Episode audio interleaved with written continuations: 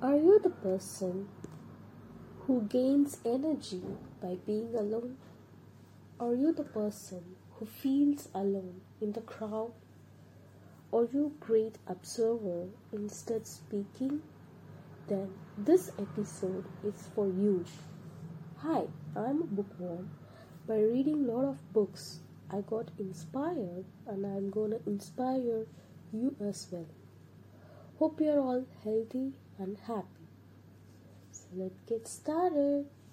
Today we are going to review the book of Quiet The Power of Introverts in a World That Can't Stop Talking by Susan Cain. Studies have actually shown that many effective CEOs, in fact, are introverts. Let us see this review step by step.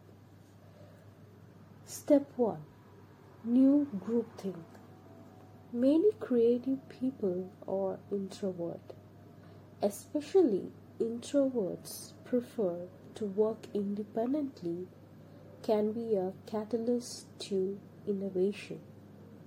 What teamwork neglects is one central element that is very important for becoming an expert, namely serious study alone or deliberate practice.